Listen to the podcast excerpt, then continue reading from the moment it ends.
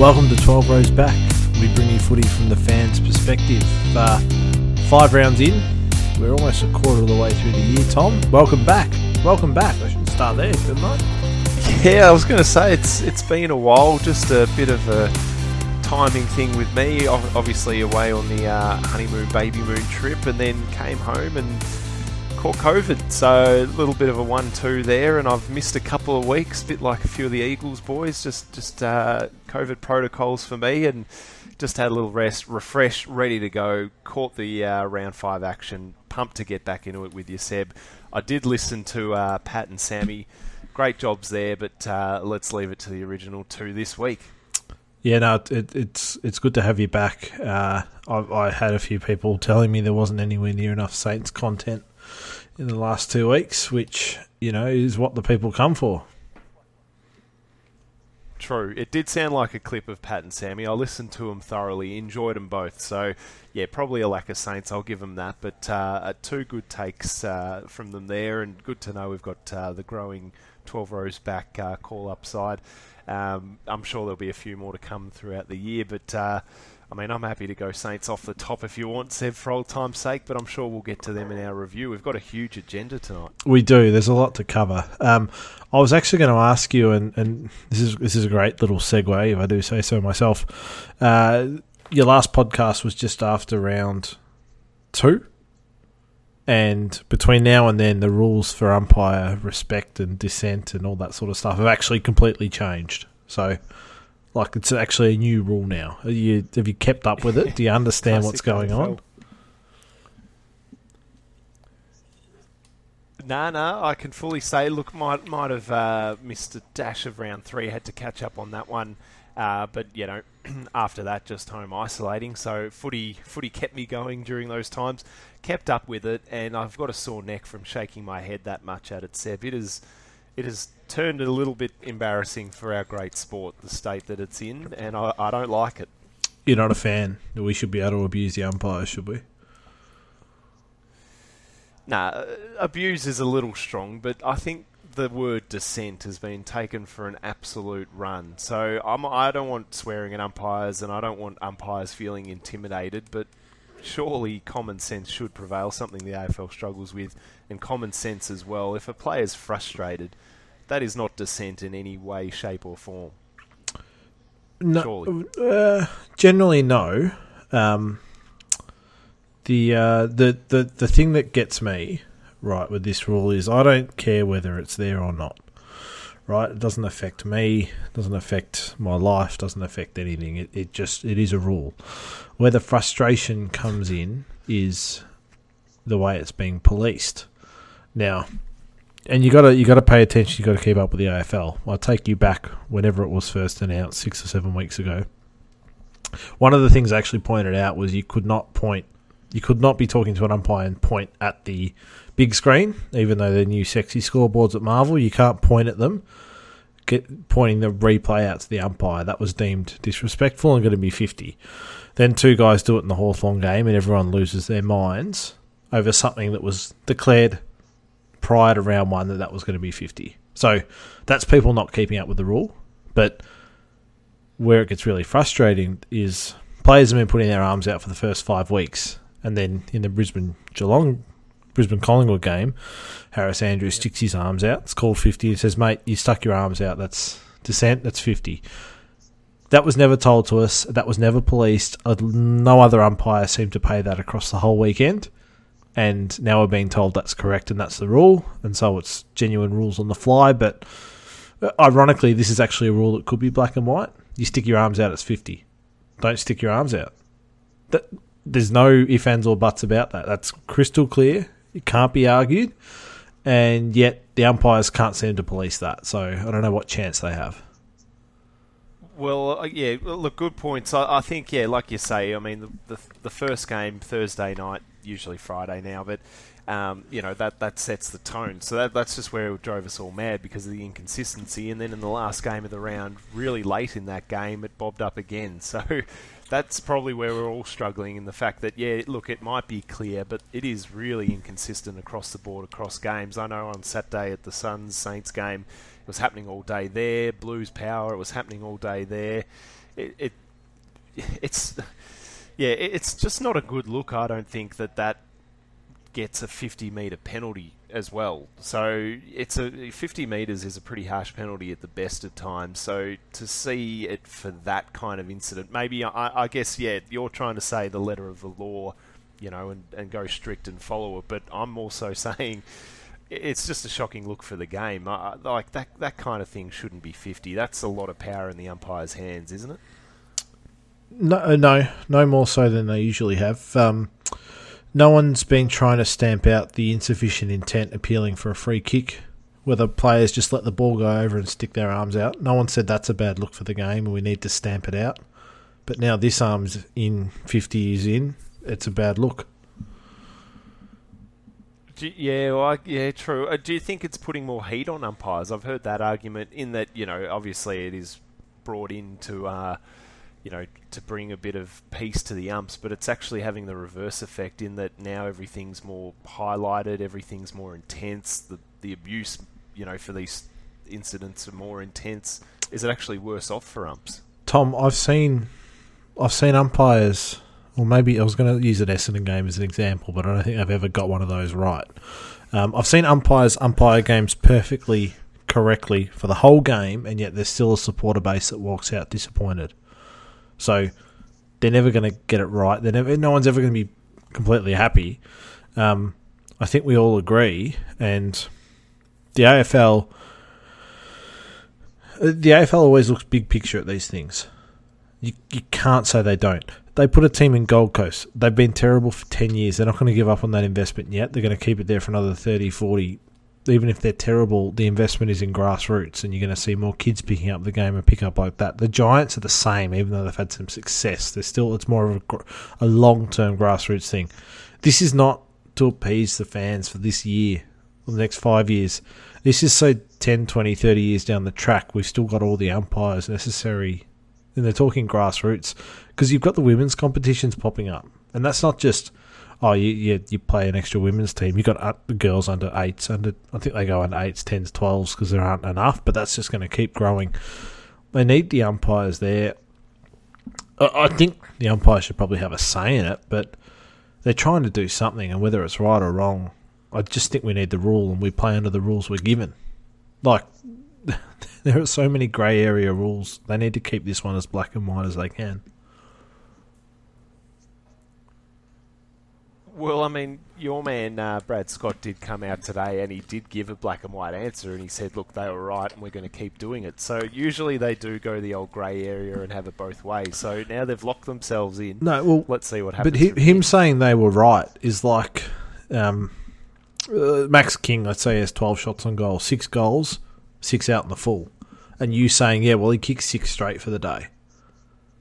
Like it's it's really not telling the whole picture, is it? Because they they were all right, which means the other six were wrong.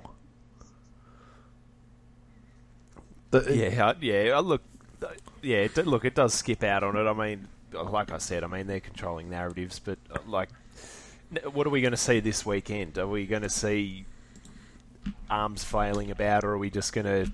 Yeah, are they going to ease? I mean, it, to me, I could see, you know, in, a, in about ten weeks' time, we won't be talking about this arms thing at all.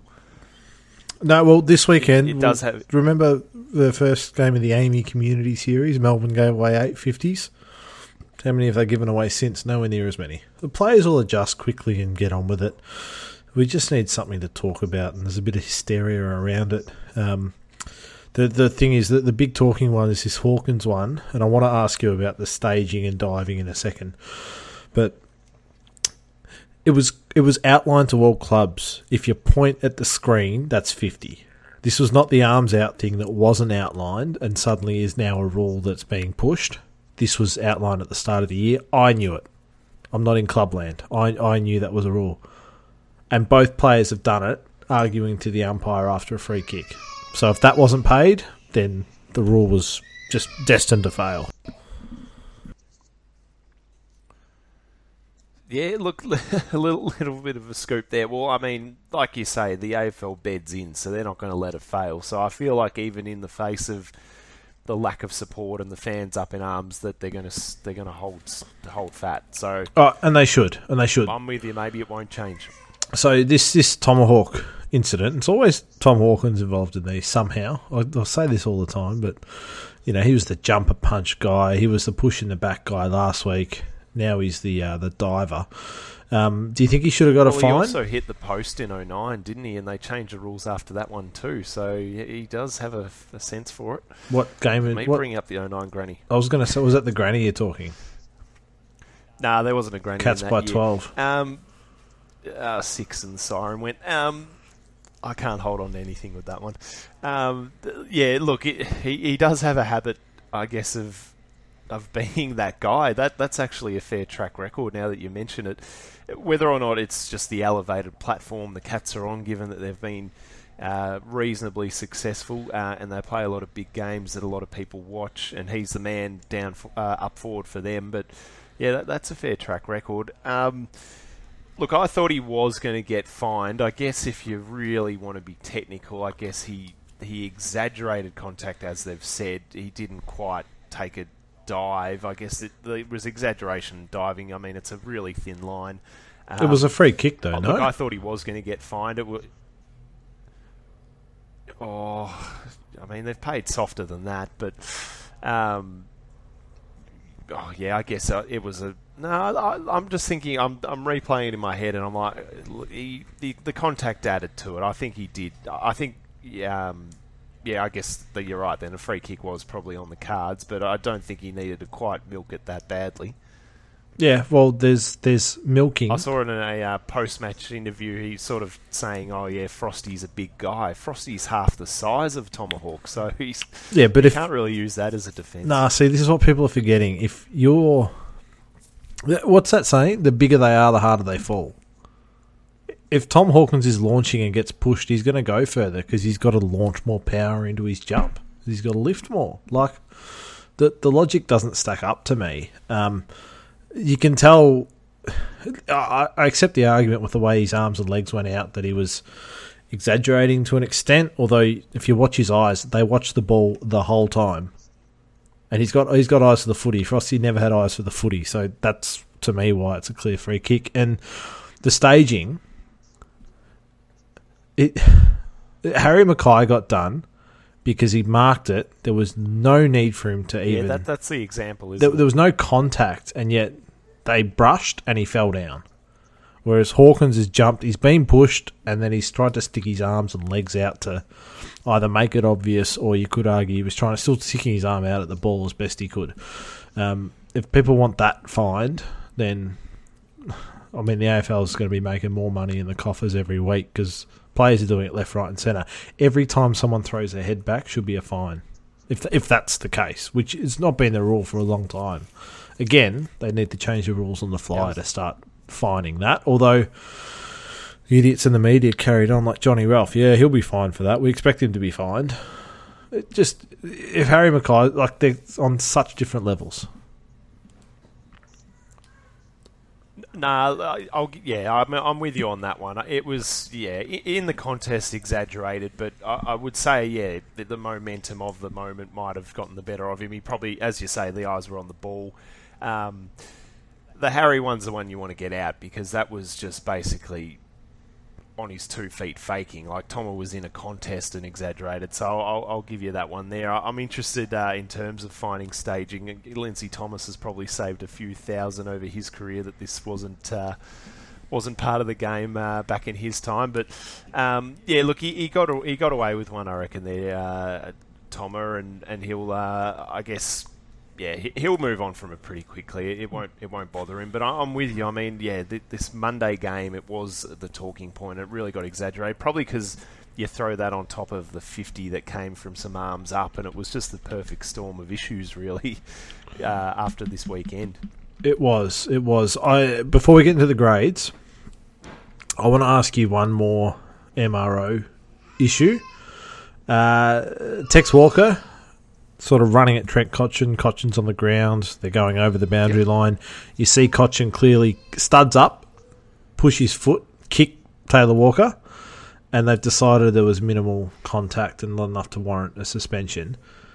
we're effectively saying if you brace for contact like Paddy Ryder, we don't want that.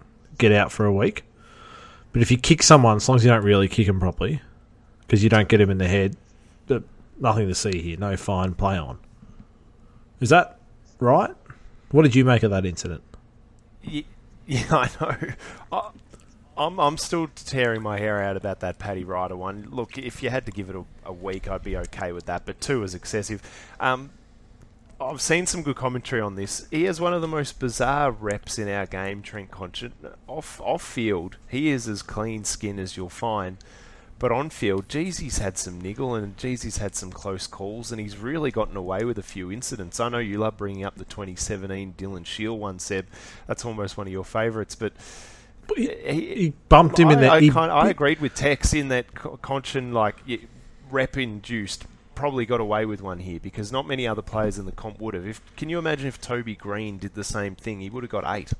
He would have been deregistered, Toby. Um, great to see him back this weekend, um, serving that lengthy ban.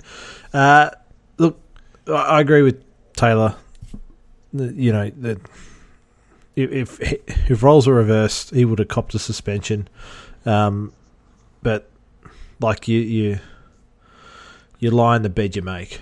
And he's he's won no fans over based on his, his comments late last year. Um, what I'm really getting really sick of in the AFL world, probably more. This is probably more the fans perspective, fans side of things. But I've uh, I've been very active on Twitter at Twelve Rows Back, Tom. If anyone's had a chance, I'm just loving the work there. Seb. I'd sit in my little studio just here, watch the game. I've, I've, my thoughts are just coming people are saying it was okay for Cotchin to do because he's a three-time premiership captain, or it was only kicking a racist. Um, Tech shouldn't have even been playing. He's lucky to even be playing, and all this sort of stuff. And you can have your opinion on that to one side. You, these incidents can't be graded on what jumper they're wearing, what they've done in the past, and all that sort of stuff. It you got to grade it, and then work out whether it's worthy of the suspension or not. And then, if it really is, if they've got a really bad record, you take that into account. But to say because of something that happened last year that was completely unrelated to Cotchin, now this one's okay. And Richmond fans were up in arms about it. I had a little fun at that, poking fun at that. It's just the, the, the idea that you cannot change is starting to be ingrained in people, and it, like once a like once a racist, always a racist. Tex will never be able to get that monkey off his back or that stigma attached to it. Um, but that doesn't actually factor into someone else kicking him. it's got nothing to do with it. But for some reason, it kept getting brought up across social media, which I just cannot understand. Couldn't agree with you more, Seb. Real, real good take on that one. I, I, I'm in full agreement. Like, if it was any two other players it's judged just purely on its merits. Yeah, I'm with you. It's got nothing to do with the, the people involved. It's the incident that, that occurred. So, um, unless it was like someone yeah, on the look, Giants, he was, he was super lucky, Cotchin. I mean, was, was there any commentary that you saw about that? Oh, well, well yeah. Then I think someone called him a protected species, and then the comment was, "Yeah, a three-time premiership captain is a protected species," and I'm like, shouldn't have played in 2017, my friend. Like he Shiel had his head over the ball, and Cotchin elected to bump and bump him in the head, and he got off. Whereas so many other incidents, you got weeks for that. But um, I, I just thought I'm fascinated that you can kick studs up. Everyone carries on about Toby Greene because he put his studs up to protect himself, and I think it was Dahlhaus ran into him. And oh, there were calls for. I think did he get suspended for that or no? Uh, oh yeah, good question off the top. I think he was okay. Uh, oh no, you're, you're, scratching my mind. I think he got off on that one. I could be wrong about that one, but I, I feel like they let him off, but it was it changed the way that's adjudicated from then on. Yeah, yeah, that sounds about right. Um, if it was Toby, he would have, yeah, he would have had like a royal commission investigated into what he did, which just can't understand. But uh, look, Richmond, they're not going down with grace. I can tell you that much. Nah, look, we, have had Richmond up, and now they're sort of back where we used to have them before that run. I think for the Tigers, and and uh, that's sort of classic Tigers, really, if if you go through it. Um, but yeah, look, a couple of a couple of key forwards involved there, Seb. It's good to see them coming back to the front and centre of our game. Yeah, always always good to see a key forward. Uh, grading, Tom. Do you want to do you want to try and whiz through some of these? Like we won't spend too long on them. Yeah, but let's let's go grading. Yeah, I was going to say we're, we're thinking back to last Thursday. Literally, Brisbane Collingwood. By the time this is being heard, it's about a week ago. Uh, yeah, Brisbane hosted Collingwood. Uh, Collingwood probably did, in my eyes, a lot better than I expected. Uh, but the Lions just too classy, too good across the ground. A goal late sort of flattered the margin a little bit. It was sort of two to three goals, pretty much from midway through that second quarter. Um, I would have, I'd give this a double pass from from where I was sitting. It was it was a good game of footy. There were goals. It was flowing. Um, it just Collingwood probably did a little bit better than I expected, but I'm I'm I'm not into the honourable losses, so they're not getting any better than a pass. Yeah, I, weighed that that up as well, mate. I thought, you know, could it be a distinction for the Pies given they were against pretty good opposition on their home deck? But look, they they didn't win, and yeah, the scoreboard flattered them. So um, it, it, was your classic, uh, you know, big brother, little brother, just one hand out, not letting the little brother get any closer. They always seem to have their measure, but they did stay within range. The Pies. That was probably because of Jordan De Goey, who was kicking goals from absolutely everywhere, but. Um, yeah, you let Lachie Neale run right, and that'll happen. Um, and Joe Daniher back in goal kicking form up the top of the Coleman medal board. A bit of a sight for sore uh, Bomber's eyes there. He is back and fit. And uh, Lincoln McCarthy, I should shout out this week, playing his hundredth game. He's just another one that the good weather of Brisbane is uh, is doing well by. And you know, Nakia Cockatoo, Marcus Adams, uh, they're all firing and fit up in the warmth of Queensland. So uh, yeah, did what they had to do. The Lions definitely a double pass for me. Yep, the Lions will definitely be judged on their September performance this year. Uh, Good Friday. It was a real interesting early clash at Marvel. Uh, it was over at quarter time. It was back on at half time, and then the second half sort of played as you'd expect with the dogs kicking away, but not really sinking the boots in. It was um, 45 points at halftime and finished at, geez, I'm doing some quick maths here, 68 points. So, sorry, 45 points at quarter time, finished at 68 points. So from there, it was a relatively even contest in a lot of ways, but uh, the Dogs were too good. And look, their record probably isn't reflective of where they're actually at, but they're just sort of, I think they're just missing a few key pillars and they've fallen short against some good sides. I mean, they lost to Melbourne, they just beat Sydney. They've lost to Carlton. Like they're going to be around the mark, the Dogs, and they're probably, if you look at the eight, they're probably the one team that comes in, and someone's got to slip out of that group, which, um, you know, the, the, they're just travelling at the, at the, moment. The Dogs. Uh, I give the Dogs a pass, and the Roos a fail because you can't come out at and just have the game over at quarter time. Although they did fight back, and you know, it was just a bit of a nothing sort of finish in, in that game.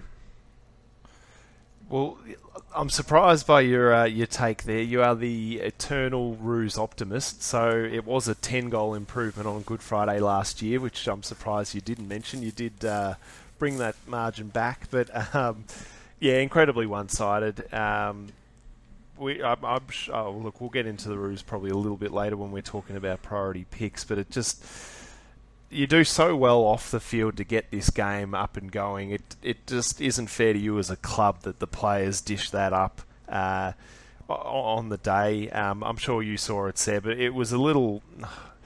Auskick's harsh, so it wasn't Auskick. It was just a lot of players getting sucked into the ball. I found for the Roos, and then the doggies just stayed out, and then you you know they just waltzed it wherever they felt like because you know and that, that's an effort thing from the Roos. I mean it's good you're getting players to the contest, but it was just a bit of uh, not not not as much craft in, in where your positioning should be, and that'll that'll probably happen with a young group.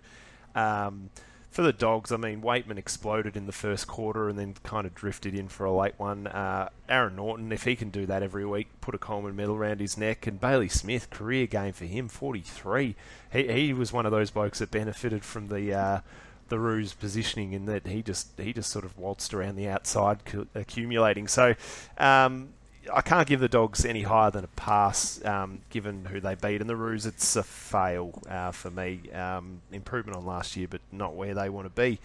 Um, we thought that one was a shocker, but then Friday night was even worse. West Coast looked like they might not score for a, for a stretch there, Seb. I'm sure uh, Pat, who we had on recently, will have opinions here, but I don't know how you can defend that performance from the Eagles. I mean, we knew they had some some bad games in them, but this was probably a new low for them in this season. Uh, you know, the game petered out, and Sydney did what they had to do.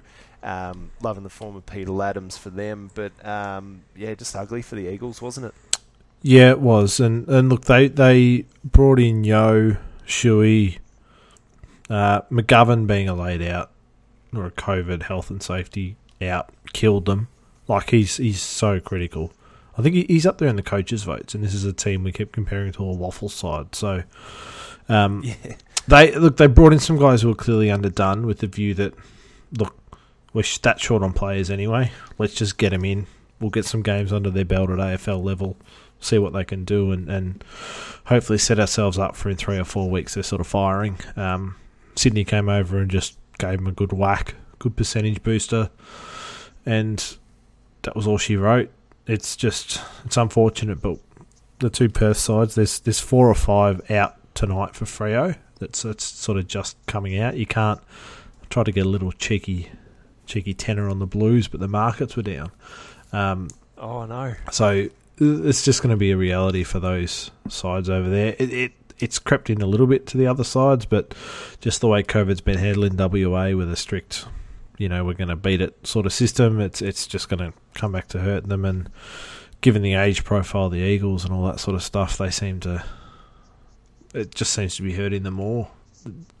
It, it there's not too much to analyse with the Eagles, unfortunately. It's sort of about just getting through, seeing what you got in the kids, and going from there. And, and the Swans, will, like I said, take a big percentage boost out of it, move on to next week, and, and go again. So, um, a pass for the Swans and fail for the Eagles. Like it's it's very hard to grade the performance because it's it's just it's just so tough. Yeah, I'm with you on the pass for Sydney. I think I might be a little harsher and send the Eagles to the coordinator. Yes, they. I'm probably kicking a team while they're down, but you know I think they broke the record for uh, the longest to score in the modern game. So that's just you can't be doing that. Um, Saturday, the early game. I'll be quick for you here, Seb, because you probably don't want to hear me go. I, I, haven't spoken about the Saints for a good couple of weeks, and you could it has built up, but I'll go quick.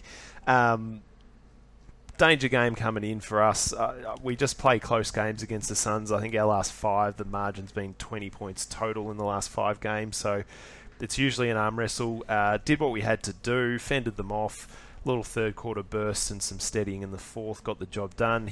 Jackie Higgins came back and kicked five. Jack Sinclair's at an All Australian level. Uh, Jade Gresham just adds class to our um, midfield and up forward. Uh, that's something that you need to take that next level. So loved what I saw out of the Saints, and I'm keeping it brief. Uh, the only thing I didn't like was we let Touk Miller run absolutely riot all day. He had no one near him, so I think. Um, I mean, he, he, I can't say he didn't torch us. He did. Um, their their backline, the Suns, they do miss a little bit of class. They do have good players back there that get the job done.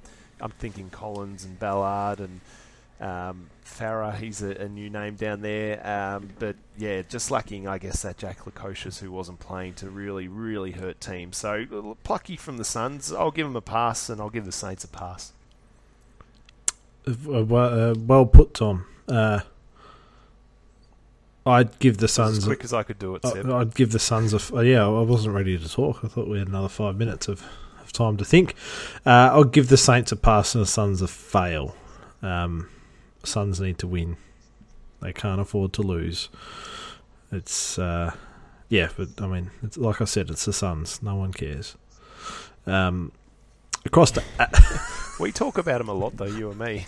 but no one Like, cares. I think we give him the most airtime on any podcast. To be honest, we really talk about the Suns. Probably because we, well, we don't care, but We keep talking about them. talk about. So if you, if we did get any Yeah. Suns fan in, they'd be listening up until I say I don't care, and no one cares, and then they tune out. So maybe that's not the best strategy. Fair. Probably should go for the wider market and talk up the pies or something. Uh, Adelaide hosted Richmond. Richmond wearing the uh, the Guernseys from the 2017 Grand Final. I don't know if that was a mind game or just a coincidence, but I liked it. Uh, Adelaide, too good. Too good. no, I liked it too. I I really enjoyed the Crows getting over the line. Uh, Taylor Walker is playing like his first month of footy last year and just kicking goals from everywhere. Uh, Rachele seems to be a great pickup for the Crows. Another goal, a couple of goals. He's uh, he's well on track for a big year. Uh, Sloane down with an ACL. I'm gonna say it. Addition by subtraction.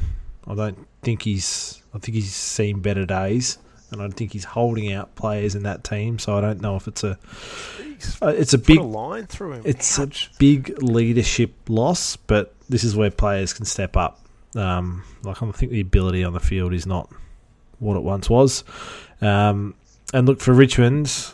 Uh, they're going to get a couple of scalps in Melbourne at the MCG, but we know they don't like travelling, and yeah, they they're going to have some tough losses on the road this year. Um, they're the the dynasty, the dynasty, whatever you want to call it. No Dusty, no Tigers. I think that's pretty clear and pretty safe to say at this point. Uh, the Crows can get a distinction because that was I thought it was impressive the way they won. They've sort of played well in patches but struggled to win. Uh, Richmond get a fail because they keep talking up how they could do something and challenge and do all this rubbish, and then you know they, they just fall short. Um, how did Nankervis not cop a fine for staging? Did you see that? No, what happened there? oh, someone ran into him and he just falls over. Like you think Tomahawks was bad? This was fifteen times worse. He didn't, co- uh, as far as I know, he didn't cop a fine, he did twice. Um, Jeez, maybe uh, off Broadway with the late Saturday Arvo game helped him there, but he's a big boy, so he, he shouldn't be going down unless their- someone he's similar their- sized is getting into him. he's their captain falling over. Like this is their leader. their captain's falling over, and their ex-captain's kicking blokes. That just shows you where the club's at. That is probably the best summary I've heard of Richmond this year. Um, look, I, I don't have too much to add to that. I'll, I'll give a shout out to uh, Elliot Himmelberg. They're calling him the Iceberg. I don't know if uh, that's one of the great nicknames or not for his shock of white hair, but he is in some goal kicking form. Loving his work. Loving Tom Doedee down back. Uh, he's a real good leader if we're talking leaders for them. Ben Keays, he's turned his career around, hasn't he? And he had an awesome game. Obviously, Tex went nuts. Uh, I'm with you, Seb. Distinction for the Crows fail for Richmond. Uh, it's as easy as that. Let's see how the Tigers bounce back this week. They've got Melbourne, who last week played the Giants, and I've got to say, I don't know if the Giants know of a bloke down back for the D's called Steven May, but he ran around with no one near him for the entire night. Swallowed 20. He had 24 possessions. I'm pretty sure he had six interceptions. Uh, he marked absolutely everything. He did what he wanted, and dare I say, he's a key for the D's. If he if he were to go down there, I, I know they'll probably have another soldier step up, but he is really really a crucial part of what they do. And I'm just waiting for a team to work out how to handle that because we've seen five rounds and it hasn't happened yet. Yeah, they're they're flying the D's. Uh, they've just picked up where they left off from last year, and they're getting the job done. They belted the Giants in this game. Um, it was over, like it was over early. It just wasn't a wasn't a contest. Um, and then they sort of flexed flexed through that third quarter, and and was it almost a twelve goal win? Very very comfortable. Uh, the D's are on autopilot, but. Uh, like Tom, how many flags have, have been won in April and May? Not many.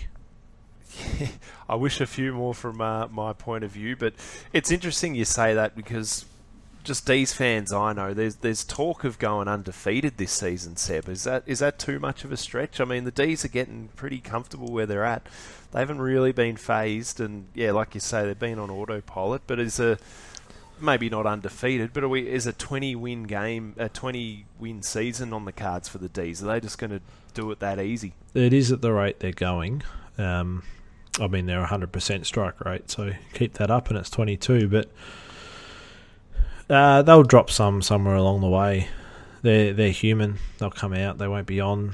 They'll do it against the wrong side, and, and they'll lose. But that's like everyone will lose their minds. Uh, where I don't know. It feels like this year everyone's overreacting more week by week. Like Geelong can't win the flag now. They lost to Hawthorn, but Geelong will come out and beat Melbourne whenever they play, and then it'll be like, oh, Melbourne have got these problems. Geelong know how to counteract it because of X. And the reality is, it's very hard to be up for all 22 weeks. I just hope the D's don't sit up for the for 18, 19, 20 weeks and then have their drop off because that'd be harsh, especially because we think we think we might get a grand final at the MCG 2:30 p.m. start, which would be nice for those long-suffering D's fans. So uh, they're clear flag favourites at the minute, Tom. And you know, if you listened to this podcast earlier in the year, I would have told you that.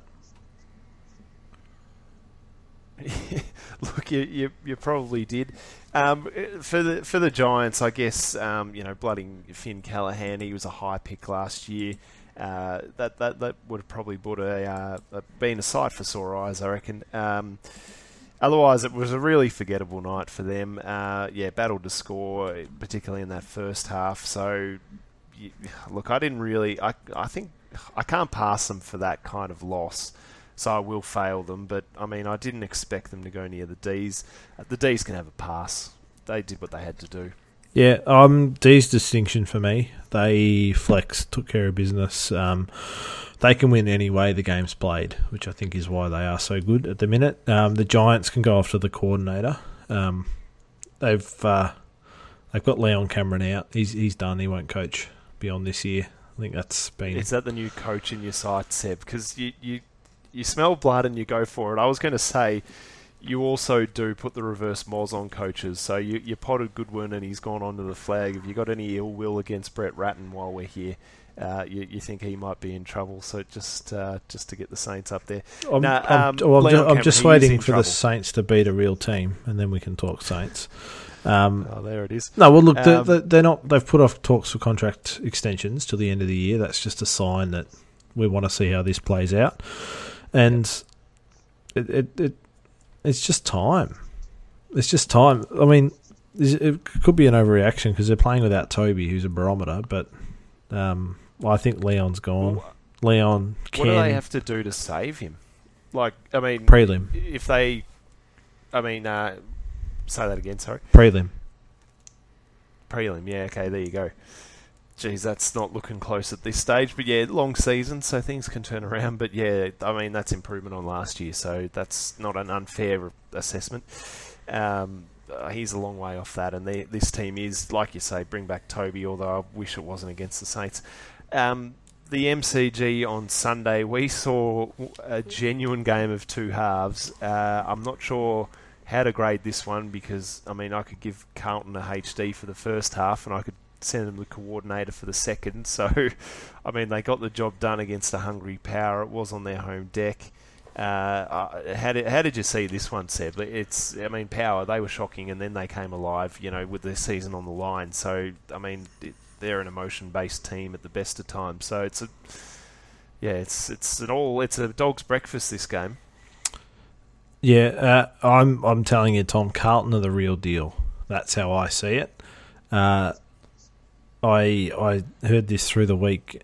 Uh, it was a young Carlton supporter, and they sort of said, "I'm used to being the team that gets down by eight goals, finds a way to fight back, and falls just short, and you feel really good about it." Now we're the team that gets out by eight goals, has the other team come roaring back, and we save and just manage to hold on, and you don't feel so good. The reality is they're winning games of football, and that's that's the aim. Doesn't matter. Three points, two points, one point, 66. Doesn't matter how many you win them by, Tom. They still count the same. So Carlton are 4 and 1.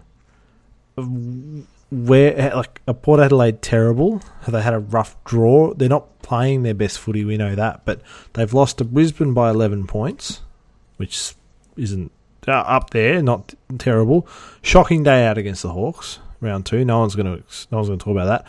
They were just lost in a showdown after the siren, which can they can go either way, and they lost to Melbourne by 32 points, which in the scheme of things is not a huge loss. It just they didn't really kick any goals, and now they've lost to this one by Carlton by three points on the road. The power dropping off. They just they played some tough sides, so I'm I'm not going to mark Carlton down for getting out and then sort of letting them right back into it. They're going to need to learn to hold on to that lead better, and and not you know, it, it's. I guess the concerning thing is it's still the same old issue for Carlton. But what was happening last year was scores were roughly even, and teams were piling on eight goals in a row to be leading by eight goals.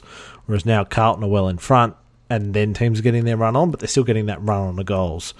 Um, Voss has made a difference, and he's had five weeks at the helm. So just give it time; they'll sort those things out. They're sitting at four and one, Tom. I don't have to tell you; it's a good spot to be.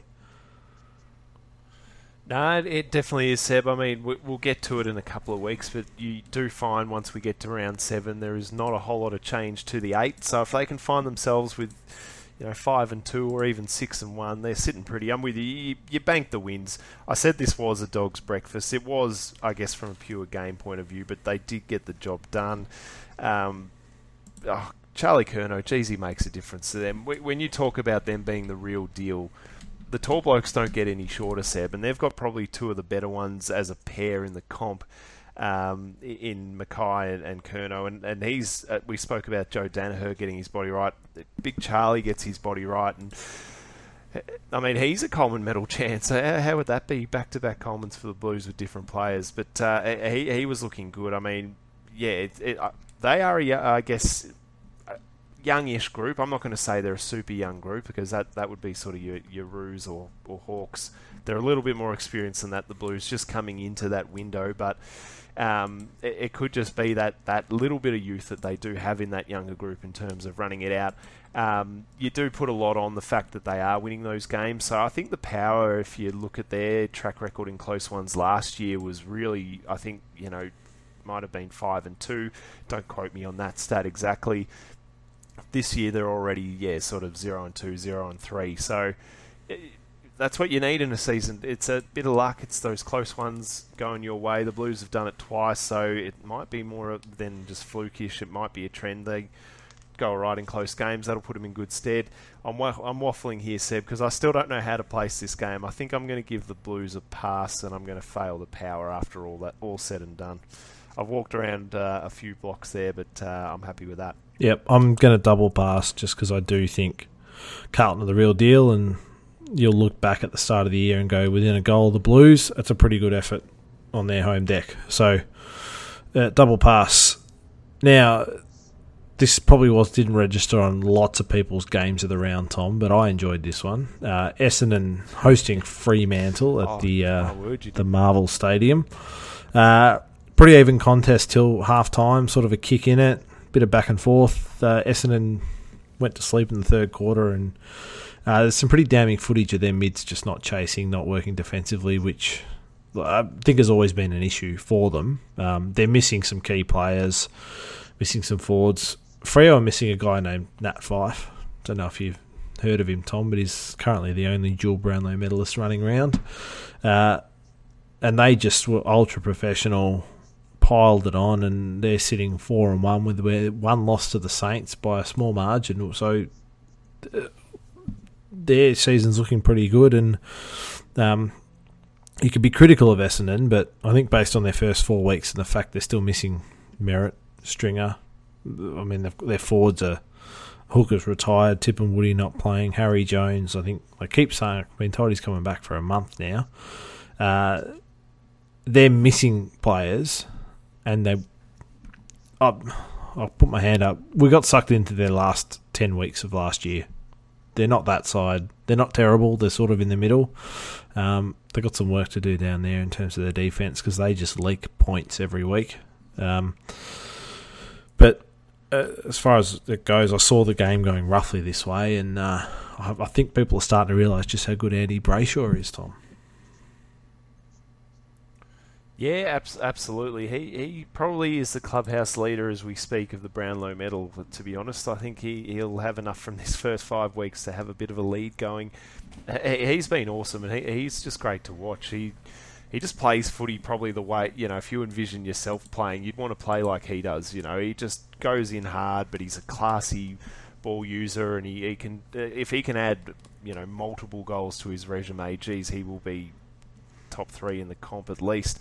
Um, you would have been excited. Said Big Matty Taberner's kicked the biggest bag of the year, just seven straight. He just exploded in that third quarter with four and just took the game by the scruff. I think that's the thing that's just uh, worrying Bombers fans is that this game was up for grabs really at half time. And then Freo challenged them, and their response was to go to water. That that's the worry that they just didn't have that fight to, uh, to you know to turn things around. Um, I've been looking at it. I think we've been looking at the wrong end of the ground. You mentioned it. They have the worst defence in the comp. And I have been interested in seeing Bombers fans saying, oh, we didn't have Stewart, but what were you doing in round two, Bombers fans? You were screaming at him for not going for that footy that went through the goal. So they're, they're an interesting bunch, the Bombers fans. But yeah, it's down, down in defence. They just really just they just can't stop runs of goals and they can't stop teams scoring. I mean, even when they beat Adelaide, they almost, you know, they scored 99. So it's almost sort of Matty Knights days where they were happy just to have a shootout. Um, I, I, don't think that's probably the brand they're looking for. So, yeah, a lot, lot of soul searching to do for the Bombers, but I guess this backs to the wall might help them this week with Anzac Day. So I'll, I'll reserve judgment fully on them, but it's, you know, they're what two games out of the eight now, three games out of the out of the top four. So any sort of flag aspirations are really going up in smoke when you're chasing at this early stage. Um, Freo were awesome. Um, yeah, like I said, Taberner went nuts. Will Brodie's turned into a great footballer. Uh, I think for this one, you've got to give Freo a. Uh, I'm going to give him a HD, and I'm going to fail the Bombers. Yeah, I'm distinction. Nice them, actually, I'm, dis- I'm, I'm, distinction and fail. Um, Freo good. They just you can only beat who you play, Tom. But they've beaten uh, thirteenth, fourteenth, fifteenth, and sixteenth, and they've lost to where are the Saints? Fourth. They've lost to fourth. So oh yeah, fourth. fourth. Tom, yeah, fourth. fourth. Just, just, just call it. Just call it. You, you, Trying to get my live ladder out there. Um, uh, you can only beat who you play. They didn't. You know, it was a close game against the Saints, but you know they've got a test this week. They're playing the Blues, and we have uh, Heath Chapman, Hayden Young, who have entered health and safety protocols with a handful. Like a couple of the assistant coaches are in ISO. They're they're going to be a little undermanned, um, so it'll be a challenge. But next man up, next soldier up. It'll be that might be game of the round, which I didn't think we saw coming into the year. Carlton playing Freo on the Saturday night as game of the round, but here we are. One final game, the Easter Monday game, the game that makes the round drag on far too long. Thursday to Monday is too long for a round of footy, but we have the uh, traditional Hawthorn versus Geelong game, which I might point out had the lowest crowd, I think, in 10 years for any unrestricted crowd. So uh, they probably should take this game off them, given the numbers are starting to dwindle. What do you think, Tom? How did you see this game? Seb, I'm the complete opposite of that. I think this is the greatest rivalry in our game. Forget the forget the showdown, forget the derby or derby or whatever they want to call it over there. Forget the Q clash, Anzac Day. This is the legit best rivalry in our game. I, I can't think of a rivalry that has had this length. We're talking what 15 years of at least once a year we get a classic out of these two teams. Um, it's unbelievable, and, and this one was. I mean, I, the one knock on it is Geelong have really had the wood over the Hawks if you really look at the head to head, but toss of the coin for most of them. So uh, I'm yeah. I've said it before, said, but this is the rivalry in our game at the moment, and yeah, this contest delivered. I think the weather. Uh, coming in, I thought it was going to favour the Cats, but geez, it, it really helped the Hawks, who probably aren't the cleanest team by foot, but they didn't have to be because they just played wet with the footy. They actually outsmarted the Cats by the end of the game in, in their ball movement. I've got to give a shout out to uh, Jack Scrimshaw down back. He he just turned into Grant Birchall in look and in play. He he just won every contest he was in, uh, particularly in that last quarter. Um, you know, Dylan Moore's kicking goals out of everywhere. Gunston and Breust can just float in and kick a couple. You know, Newcombe got the Rising Star nomination, and some of his decision making was questionable, but you can't fault his effort. Um, it's the same with you know Mitchell and O'Meara. It, it, was all about effort, and they had it. So, um, I mean, yeah, thank God the Cats have Cameron and Hawkins because this could have actually been ugly without those two. Um, they just didn't fire a switch, and I'm a bit confused when you sort of get a you know, one kick, eight handball game from Luke Dahlhaus that they don't have a kid in the works that could do the same thing. So, yeah, look, I'm I can pot the Cats all day, but uh, I was super impressed with the Hawks, and this is uh, sort of the makings of, of Sam Mitchell in his early stages. This kind of win. Yeah, well, still in the honeymoon period with Sam Mitchell. We'll wait and see. Wait and see how things unfold down there because I think the Hawks are. I, I, they're the hardest team for me to get a read on at the moment? Are they good? Are they terrible? Do they need more? Where are they going? Was their list at? All that sort of stuff. Um, but they impressed me. Beating Geelong, I think, is going to be a tough challenge this year. Um, and the fact they got out to that lead, Geelong pegged it back or front by a couple of goals through that early in that fourth quarter, and then Hawthorn managed to hold on and, and get the win was was ultimately impressive. Um, it's oh, it's a good rivalry. That was obviously tongue in cheek um, off the top of this this sort of review. But uh, my my criticism of this game is Thursday to Monday is just too long for a round of footy. We play one on Thursday, we play two on Friday, then we play three on Saturday, then we play two on Sunday, then we play one on Monday. Like it's just it's, it's just too much. It just extends out too much. Um, I can't remember who played what come Monday night, Tuesday night, but that might just be for me to get over it, Tom. I might just have to just harden up and, and, and suck that one up. Uh, I'll give the Hawks a distinction and the Cats a fail. okay, yeah, not interesting there. I, I mean, three quarter time, Cats are up. Hawks have no ruckman. We should throw that in there. They lost Reeves. Did early. the Cats they're, have a ruckman? I don't no think the Cats have one on their list. Do they? well, they've got an old hawk in Ceglar, who uh, Ceglar, Chicken Ceglar. I mean, uh, John Ceglar there can't get a game. I think he's injured at the moment. Um, Rhys Stanley was playing, but game on their turf. You know, yeah, Hawks without a ruckman, and they've capitulated in the wet. So uh, the Hawks can have a HD from me, and the Cats can have a visit to the coordinator. Jeez, you love sinking the boots into the cats. It's great. It's great for this podcast, knowing just that call, you just hate call them. it how I see it. You just hate them. Slip in a little, uh, they're too old joke. Uh, no, I resisted that. This was just a pure effort thing, and they just didn't have it on uh, on that day. Only one day, so week to week. But uh, over to them, they'll probably have a nice cushy game coming up in the next round that'll get them back on track. Now, if I had the patience, I'd edit this audio in. But you literally said, "Not sure why Dahlhaus is getting a game. Surely they've got a kid somewhere who can play," knowing full well what you mean is they're too old. Um, I love it, Tom. We've, uh, I reckon that's the quickest we've got through the grades in a long time. Yeah. Because we do love the grades, but there's more to talk about. And, uh, like, where do you want to start? Do we. Oh, sorry. I don't care where you want to start. I want to start on this. Go for it. I was watching Friday Friday night, Thursday night, and everyone was sinking the boots into old Mason Cox with his sunnies on. Um, and then Collingwood have come out defended him, saying, "Don't do that. It's a real medical condition," and all this sort of rubbish. You know, it was just a little bit of fun. It wasn't a personal attack. It was just comical. Um, his game of football is actually terrible. He doesn't know how to play it. He looks lost, running around like a chicken with his head cut off at times. But he's still on the. Is sorry, is that wrong to say? Oh no, just tell us what you really think. There's a just a you're talking about clips. That was a dressing down. Nah, look, I'm with you. He he isn't the 2018 preliminary final goal kicking whiz that we thought he might be. Uh, he is not even a quarter of that player. So, look, I know what you're saying. He's worse for the team being in it than out of it. But I'm not. I'm not even that. Like he he, he only he, he, here's my gripe. He only gets a game because he's a big forward, and then if you actually look at what he does in those games, he, he he's seven foot, he's two hundred eleven centimeters, and does not go into the ruck. Like that, just that's just bizarre. But he is still on a list here six years later. He's on good coin early on. Um, and my it got me thinking, what other big blokes are stuck on lists, Tom?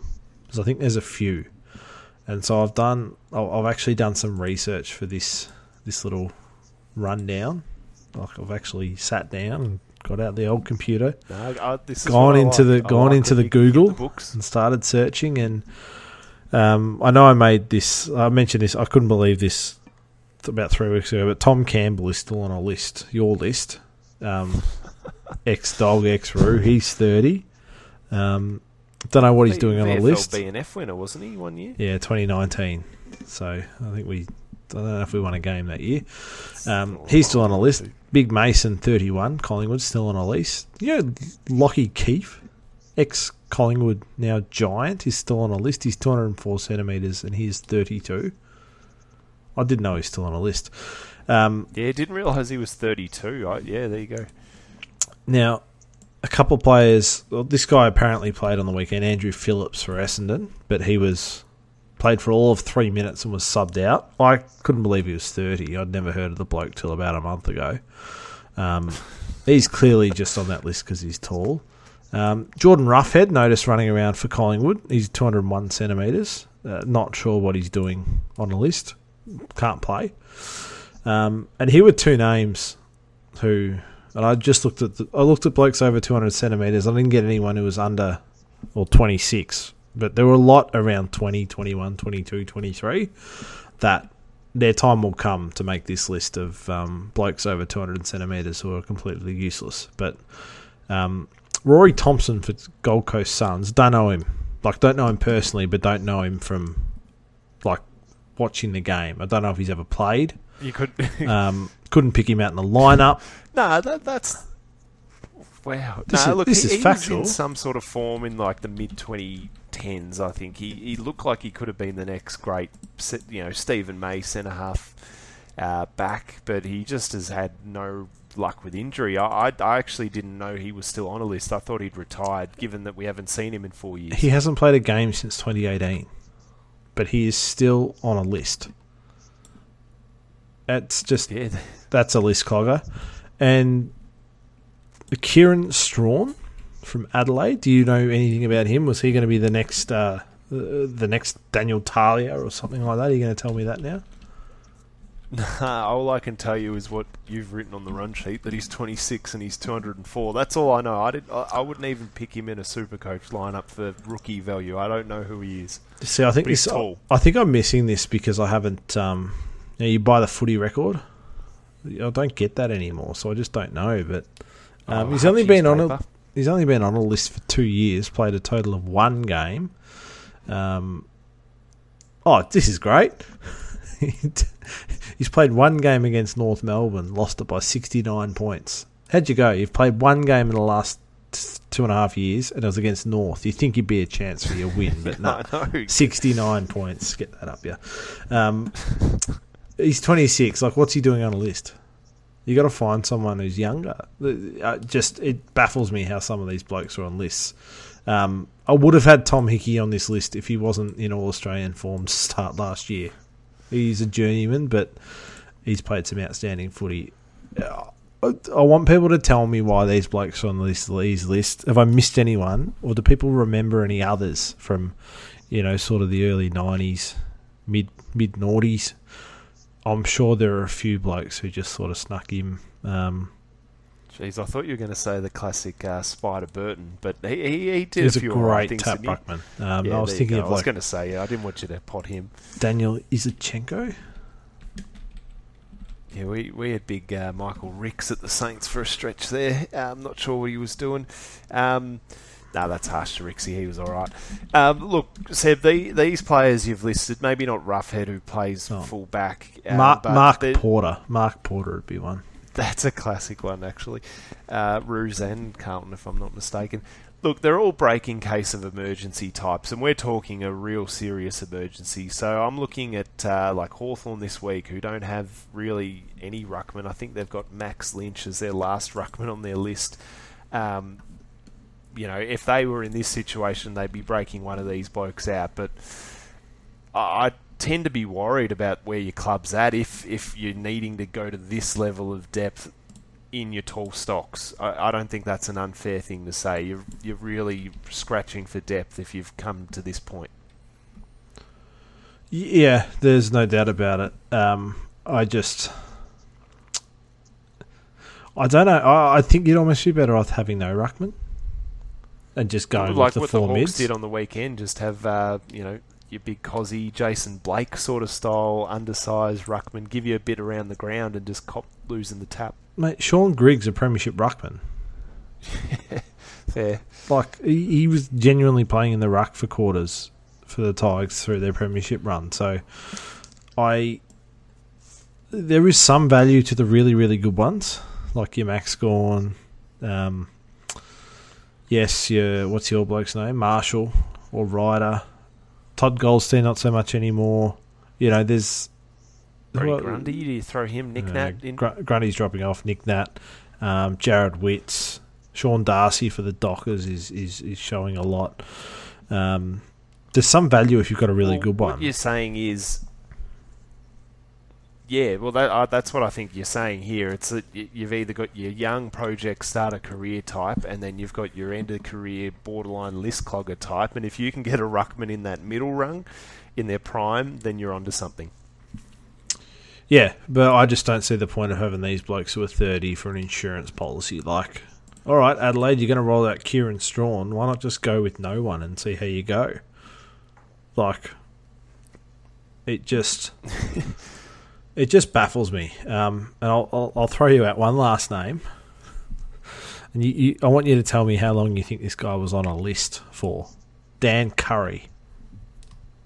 Oh, geez, he worked his way from the Suns to the Roos, and I think back to the Suns, which is rarely seen. Maybe seven years. He started on the Swans list in 2007. Jeez. North uh, missed didn't wasn't on for 2012. North for three years. The Suns for two years. He was in the system for ten years for a total of ten games. Um, couldn't Jeez. crack it. No, no disrespect to him, but that's a long time to be on a list to not really play footy. Um, and yeah, just oh, my son's going to be tall. He might get on a list for a little while, Tom. Yeah, the look that that's the way it does look. You, you, know, if you can have enough of that, I guess, athletic ability. I mean, I can't even say, you know, they're, they're tall. That's their feature. So I guess that gets them on a list, you know, and their insurance basically. So, look, I mean, I, it's not an isolated thing. A lot of clubs are doing this, so I don't think it's going away anytime soon. No, it's not. I just, yeah, I've got real concerns of using up a list spot on some of these big ruckmen who, let's face it, are not really up to the standard. But uh, yeah, it's not going away. But uh, yeah, Is mate. um, Oh, another one? We mentioned him before. Is he, you know, taking up a spot on the Cats list? You know, for one of their picks in the fifth round. well, I think they'd be playing him if he wasn't hurt. I don't think they want to be playing Rhys Stanley. They, yeah, uh, look, I, I, I don't know if you're asking a genuine question or you just saw, saw a chance to pot the cats. So I'm really not sure how to take this one, Could Tom. be a bit of both. Um, no, yeah. Look, it, like we said though, I mean, yeah, the, you've got to reach a point. Uh, I, I think, I mean, like we've said, probably take out Tom Campbell because we're going all right. But a lot of these clubs aren't flying, so it just is what you've got to do to get by. I think, and have that that depth ruckman, and just take what you can get. And hopefully, you've got someone younger coming through, or can find someone young. I know um, on the weekend, uh, Sam Hayes, who, who's a ruckman for the Power, he's been sitting on a list for probably three years, but he, he looked pretty good. So, um, you know, th- there's arguments everywhere. I mean, do you want De Koning playing for the Blues, or do you want Pittonet? I know who I'd go with. You know, so eh, look, if you can get those good ruckmen coming through, please play them. I'm with you, Seb. I would rather see the young gun ruckmen coming through and earning their stripes rather than the old blokes going around again. Yeah, well, and and let me put it this way: if they're midfielders that age, they're gone. They're gone without a second hesitation. But for some reason, Ruckman, they just need the insurance. Um, but I just found it interesting. I yeah, I didn't know who a couple of those blokes were. They've been in the system for years. No, I like it, Seb. A good deep dive there. I don't mind it. And if you've got any uh, out there to our listeners, 12rowsback at gmail.com, Instagram, Facebook, hit us up with some of those classic tall players from days gone by. You know, I'm, I'm going to go back to the books and see if I can't find some magic out of the 90s over 200 centimetres and see if I can't bring it. But there's got to be some classic names out there that we're missing. Yep, best answer read out on the podcast, and I'll see if I can find a keychain for that answer. Yes, loving the keychain. Uh, we, we uh, I don't know if you wanted to go into the uh, powers season or did you want to get into the mailbag, Seb? What are you feeling? Uh, power's off, isn't it? Yep, they're done. Yeah. Kenny's right. gone. Um, it's just when when does he leave? When do, when would you sack him at the bye? That's when I'd do it what are what are we expecting them to be at the bye? Say twelve games. Are they going to be what three and nine? That that's that's grounds for sacking, if you ask me. What if they're maybe five and six? If it's an eleven game point, uh, do they have the bye? I don't know it off the top of my head, but I mean, is there any coming back? If he shows some fire and they string a couple together, is it going to, you know, delay it, or is this inevitable? Uh, it, it's inevitable, but I think he deserves the right to coach out the year. It's it's not going to. Well, sorry, to keep coaching for sort of a, a period of time. It's not going to benefit you if you sack him now versus in a month. But you do sort of need to be the first club with the coach off the board because then you can actively start looking. So they can actively seek out Clarko and go, well, what do you think? You know, you're assistant here early days. Do you want to come back? Adelaide cost of living's lower. There's lots of positives. They can start sounding those coaches out.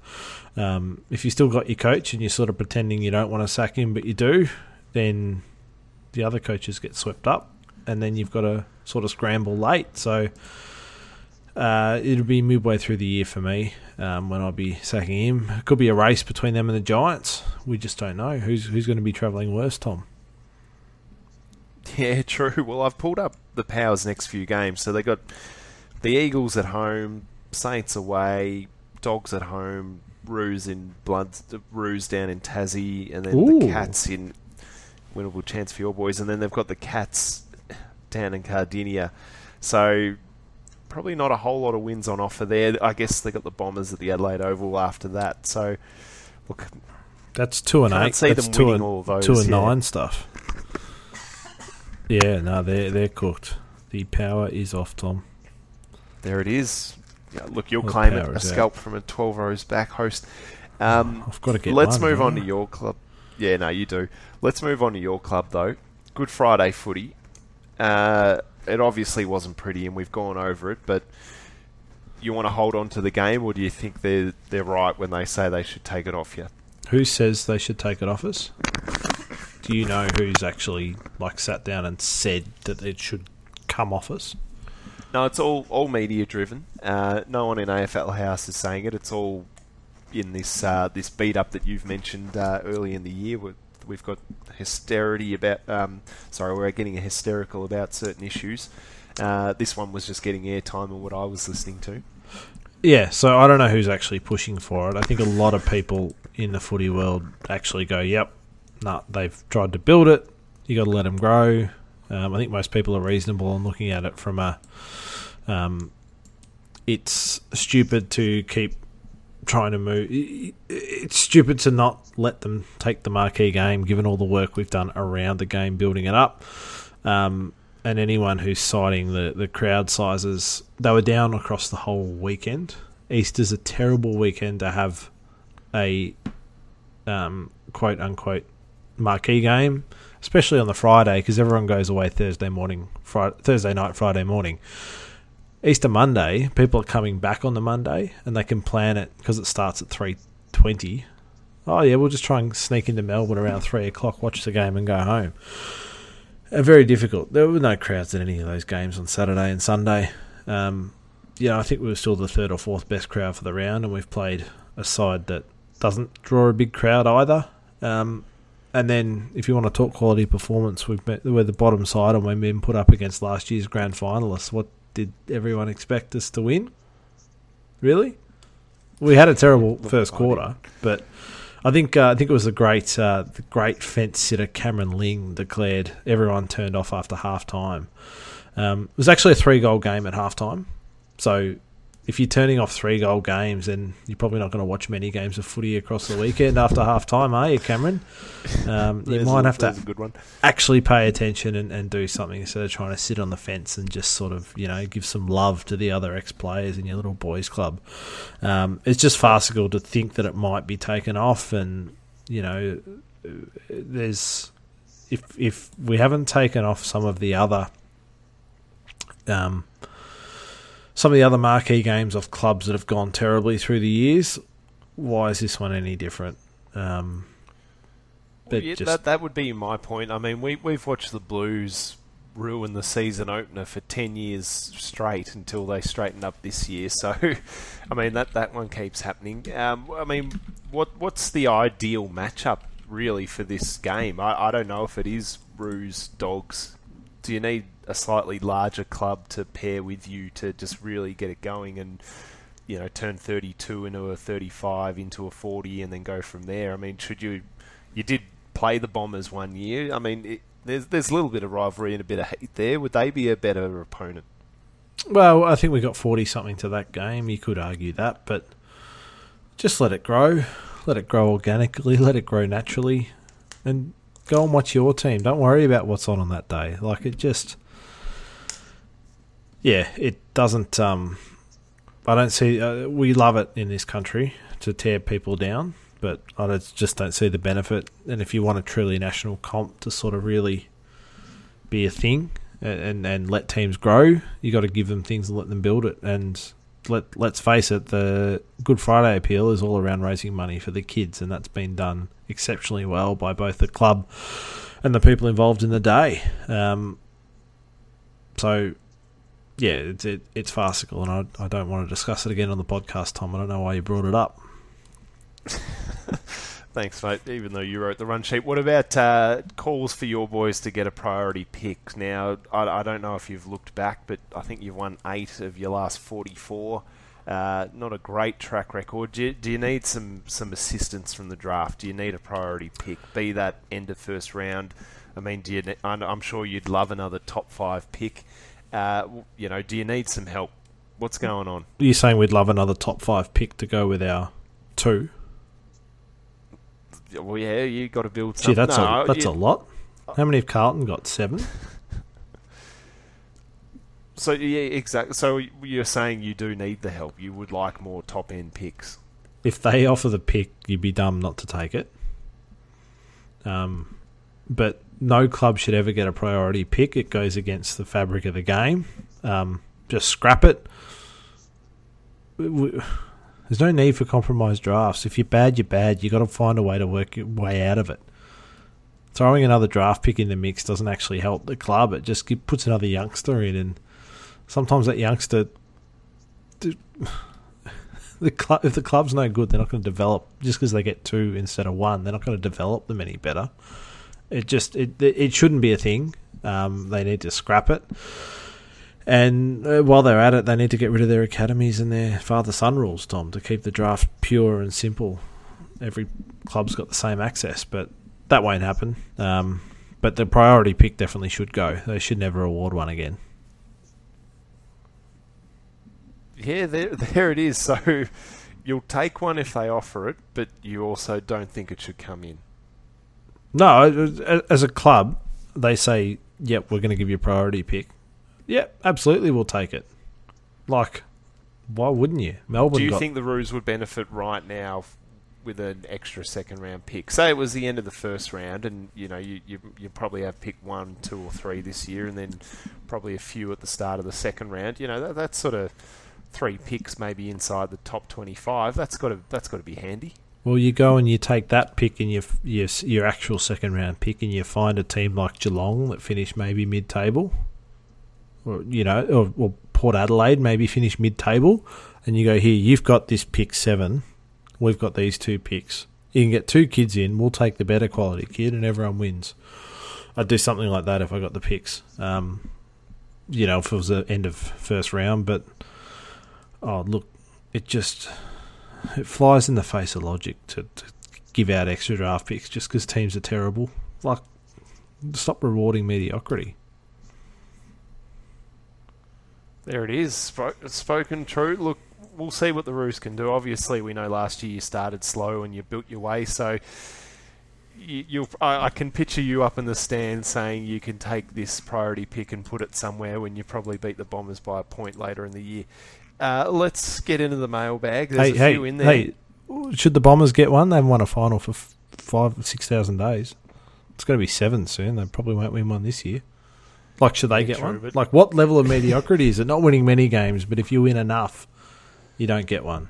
But you still haven't won a final. Like, it just it just shouldn't be a thing. Clubs have to use everything at their disposal, and yeah, I, I, I will have no qualms about taking one, Tom, but it shouldn't be there. Nah, fair. I, I, really enjoyed that you somehow got the bombers, a pot of the bombers into that. Uh, that that's just just great form from you, Seb. Um, but look, yeah, let's get let's get in the mailbag. So it, it, it's a packed mailbag. Uh, we've got one here from Ned the Waltz, not from the Waltz. He's just the Waltz. Uh, nice little plug there. Hello, twelve rowers. Question: uh, have the AFL missed a trick with the Easter fixturing? No big games with Friday and Monday public holidays, no derbies, no rivalries. North versus Western Bulldogs was a joke. Uh, outside of Hawthorn versus Geelong, the rest of the games were terrible at best. Even the interstaters, there were no decent games for them either. Uh, PS 2 meter Peter has to be in All Australian contention, has been fantastic. Uh, might have lost his way at the end there. He's been solid, maybe not all Australian, but I've liked his work actually. Two meter Peter, you can, yeah, you can set your watch to him, Bombers fans. Um, yeah, it's a fair call, Seb. So we were, we're just talking Northwestern Bulldogs, but the rest of the round, I mean, what what would you say was the, I mean, yeah, ignoring Monday probably because that that's a bit of a standard. But what was the the best game outside of, of Monday's match? Well, Thursday night was a ripper, and is a marquee up in Brisbane. Sorry, it's not in Victoria, but up in Brisbane, they all no, get they out for that out. game. They packed that one out, didn't they? That was a full they house. did. Um, no, I'd, I'd, I'd love to see that Essendon Freo game in prime time. Like that, that would have been great to have all eyes watching that. That sort of insipid effort. Um, the uh, the issue with the Easter round is people just go away. People use the four days to do things. So I don't think it really matters what you schedule. Um, like they're not going to waste a Carlton Collingwood Carlton Essendon game on Easter Sunday or Easter Saturday for that matter. Like they're going to struggle with crowds. You don't think so. they could turn that in? You reckon they can't turn that like no. an Easter Saturday Arvo game or? No, they Saturday deliberately schedule the Fizzlers on this round. I, I, I suspect. Look, I suspect it, they do it. I can't argue with that because I'm, I'm looking at it. I mean, it doesn't I, I couldn't tell you really the most famous matchup between any of the sides that played. Like what I mean, maybe the 2017 Grand Final for Crows Richmond, but I mean, have Melbourne and the Giants played a meaningful game yet? They had a draw last you know, year, didn't they, or something? Yeah, no, no finals. I mean, Power versus the Blues. Has that ever sort of affected the outcome of a season? I'm with you. They did bury it. it look, I'm with you. It is a tough one. I mean, the interest is in the games happening, but I think the attendances really, really suffer. Particularly, I know, like you know, with a couple of years of COVID under the belt, and this one's finally open slather, uh, people have taken that opportunity. But uh, look, I, I do think that they could build something on, on an Easter Sunday. You know, it could even be a Sunday night. Maybe that's the slot to bring back a Sunday night uh, game, and, and you've got the day off the next day. I'm not sure, but I'm speaking in my position now, Seb, and I'll, I'll join you in uh, parenthood soon, and I'll probably find out that it's a bit difficult, uh, you know, to, to lock in the games uh, you're attending. So it, it is the families that get there. So it, it probably is why we saw a lot of fizzes. How do you fix it though for our uh, man, the Waltz? What would you do, or you just leave it? No, yeah, leave it. Look, just accept it for what it is, and, and try and go away that weekend like try and do something else. It it's not going to change. Um, I just you can't have blockbusters every week because every team has to play each other. There's already too much compromising of the fixture to make sure we do get blockbusters no matter what. So you're going to have fizzes across the Easter weekend, and like I said, you can you can blame the Roos dogs all you want, but if one team starts coming up, one team drops back, you're going to have a couple of good games, and then it'll saw, seesaw the other way. Like it just is what it is.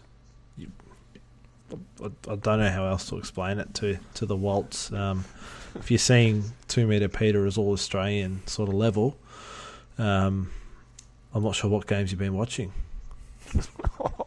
That's harsh. He has. He's been pretty good. Not all Australian good. I'm not saying that, but he, he's probably been in the probably top ten, if not maybe higher, of the Bombers' start to this season, given what that is. But he's probably been one of their better players this year. I'll, I'll just say there's only going to be three key forwards in the All Australian team, right? So Max King, yes or no? Well, no, two meter Peter's probably had a better year than Max King, hasn't he? Oh, has he won any games off his own boot? I don't think he has. No, he did win one last year, but no. Um, Joe Daniher's had a better year. The Hawks had a better year. I mean, Nick Larkey's kicked more goals in a worse side. Charlie Curnow's had a better year. Um, Harry McKay's got to be in there, doesn't he? Aaron Naughton, like these are the key forwards he's competing with, and I wouldn't say oh, I threw Larkey in because I'm a Roos fan, so take him out of it. Um, I'd still rather have Jezza in that side than Peter Wright. So no, he's not even close. To be perfectly honest, he's had a good year, but he's not close to all Australian. He's behind all those names. There it is. Uh, keep keep the mailbags coming though, Waltz. We we love it. Uh, that good Sorry, answer. Waltz. He's just clipped him on the way out. Uh, let, let's move on to the next one. This one is from a constant emailer. Doesn't leave name, so we'll leave that as is. But I'm, I'm asking this one, Seb, because it's directed at you. Uh, after this performance against the Cats and the Hawks start to the season, has Seb's opinion of the Hawks changed at all? And is Mitchell doing what Clarkson couldn't with the current squad? Well, So I, I, you, you've potted the Hawks uh, from the from the start of this season. Probably when we were doing pre-season, you were sinking the boots in. They've just smashed the Cats. They've embarrassed Geelong on the big stage, and yeah, it's a fair question. yeah, and, and North need a priority pick, but we only lost by 15 points.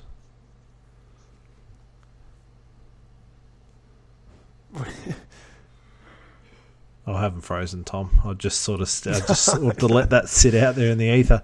Um, yeah, uh, everyone carries on, but we didn't kick straight against the Hawks and were well on top in the second quarter. Um, Uh, no, I have not changed my opinion of the Hawks after one game. It will take a little bit more for me to decide they're going to be a good side. I can't get a read on them. Mitchell's doing a great job, but it's the honeymoon period. Um, anyone who's been married for more than a year, two years, can tell you it's great. Then things change, and you got to work through them, and it will still be great after that. But some people doesn't always work out. So we just got to see what happens with the Hawks. Just let him keep going. Like Gunston's kicking a lot of goals for him. Breust is kicking goals for him. The two players they tried to offload last year. Who's coming in? Who's filling that void? Um, I, I don't know, but I, I need to see a lot more from the Hawks before my opinion changes. Yeah, there you go. Mitch Lewis is he's kicking a few, but and Dylan Moore, I guess the the jury's out on whether they can do it for a whole year. We will see. Look, I, I'm I'm not the biggest Hawks fan at the best of times, but I'm actually enjoying. They're they're watchable now under Mitchell as opposed to Clarkson. Uh, you know, who, who got results, I guess, by you know understanding how to win a game. But it is nice to see them, you know, win it with a bit of grunt and a bit of effort and some really slick footy like we saw in that round two. Uh, our pal uh, Anonymous has also sent a second question in, a bit of a back to back. Umpires in the AFL should be paid as a career and it should be outsourced to a separate company. Agree or disagree? Well, let's say we agree. Do you know which company this is? Don't know if there's a company out there that specialises in Aussie rules officiating of any sort. No, there's probably not. Um, so Someone would have to create the company. Who's got the money to create the company? The AFL. But then it's not a separate entity, so now they're just employing their own umpires. So take of that what you will, but that'll never happen. Full time, different argument, but trying to outsource it, impossible. Um, I think as a competition, we need to get off the fascination with picking up on what the umpires did wrong and just sort of watch the game and accept things for what they are. But I'm in the minority there. I know it's much more fun to blame the umpires than look at your own team that made the mistake. Yeah, look, uh, I'm. I agree in a sense that yeah, we, we should just let the umpires umpire. But I do think, yeah, it, it, they need to be full time. So that let's just put that square on the table. That would be a win for the competition. Uh, it'd be a win for the standard of umpiring. It'd be a win for the fans. We'll still whinge because you can't impress an AFL fan unless you give a team 50 free kicks, and if you do that, the other team will be up in arms. So it's a no-win situation. Um, yeah, the separate company bit's interesting for me. I yeah, I'm with you. I can't see how it would get funded. I mean, you could probably outsource it to like a some sort of management company that manages people, but then how are you going to get to that umpiring? You'd have to invent it or add a department. So I'm with you on that half of it, Seb. I think that's just too hard. So, um, you know, we've given two sides to one question, but uh, we're probably more in the disagree camp if we're having to agree or disagree with that one. Yeah, uh, idea in theory works, but just practically, it's a pipe dream, so I wouldn't sort of try and dive into it. Uh, he has sent one more, and we haven't done a mailbag for a couple of weeks, so I don't think he sent three separate emails together. But I'll, I'll hit I'll hit you up, Tom. I'll, I'll reverse roles. Are the thirty to forty possession games for Dangerfield now over? Oh, there's a question. Uh, it's a loaded uh, question. yeah. Oh, I'm, I'm going to do what we just did in the last question and pick this apart and pick my favourite bits.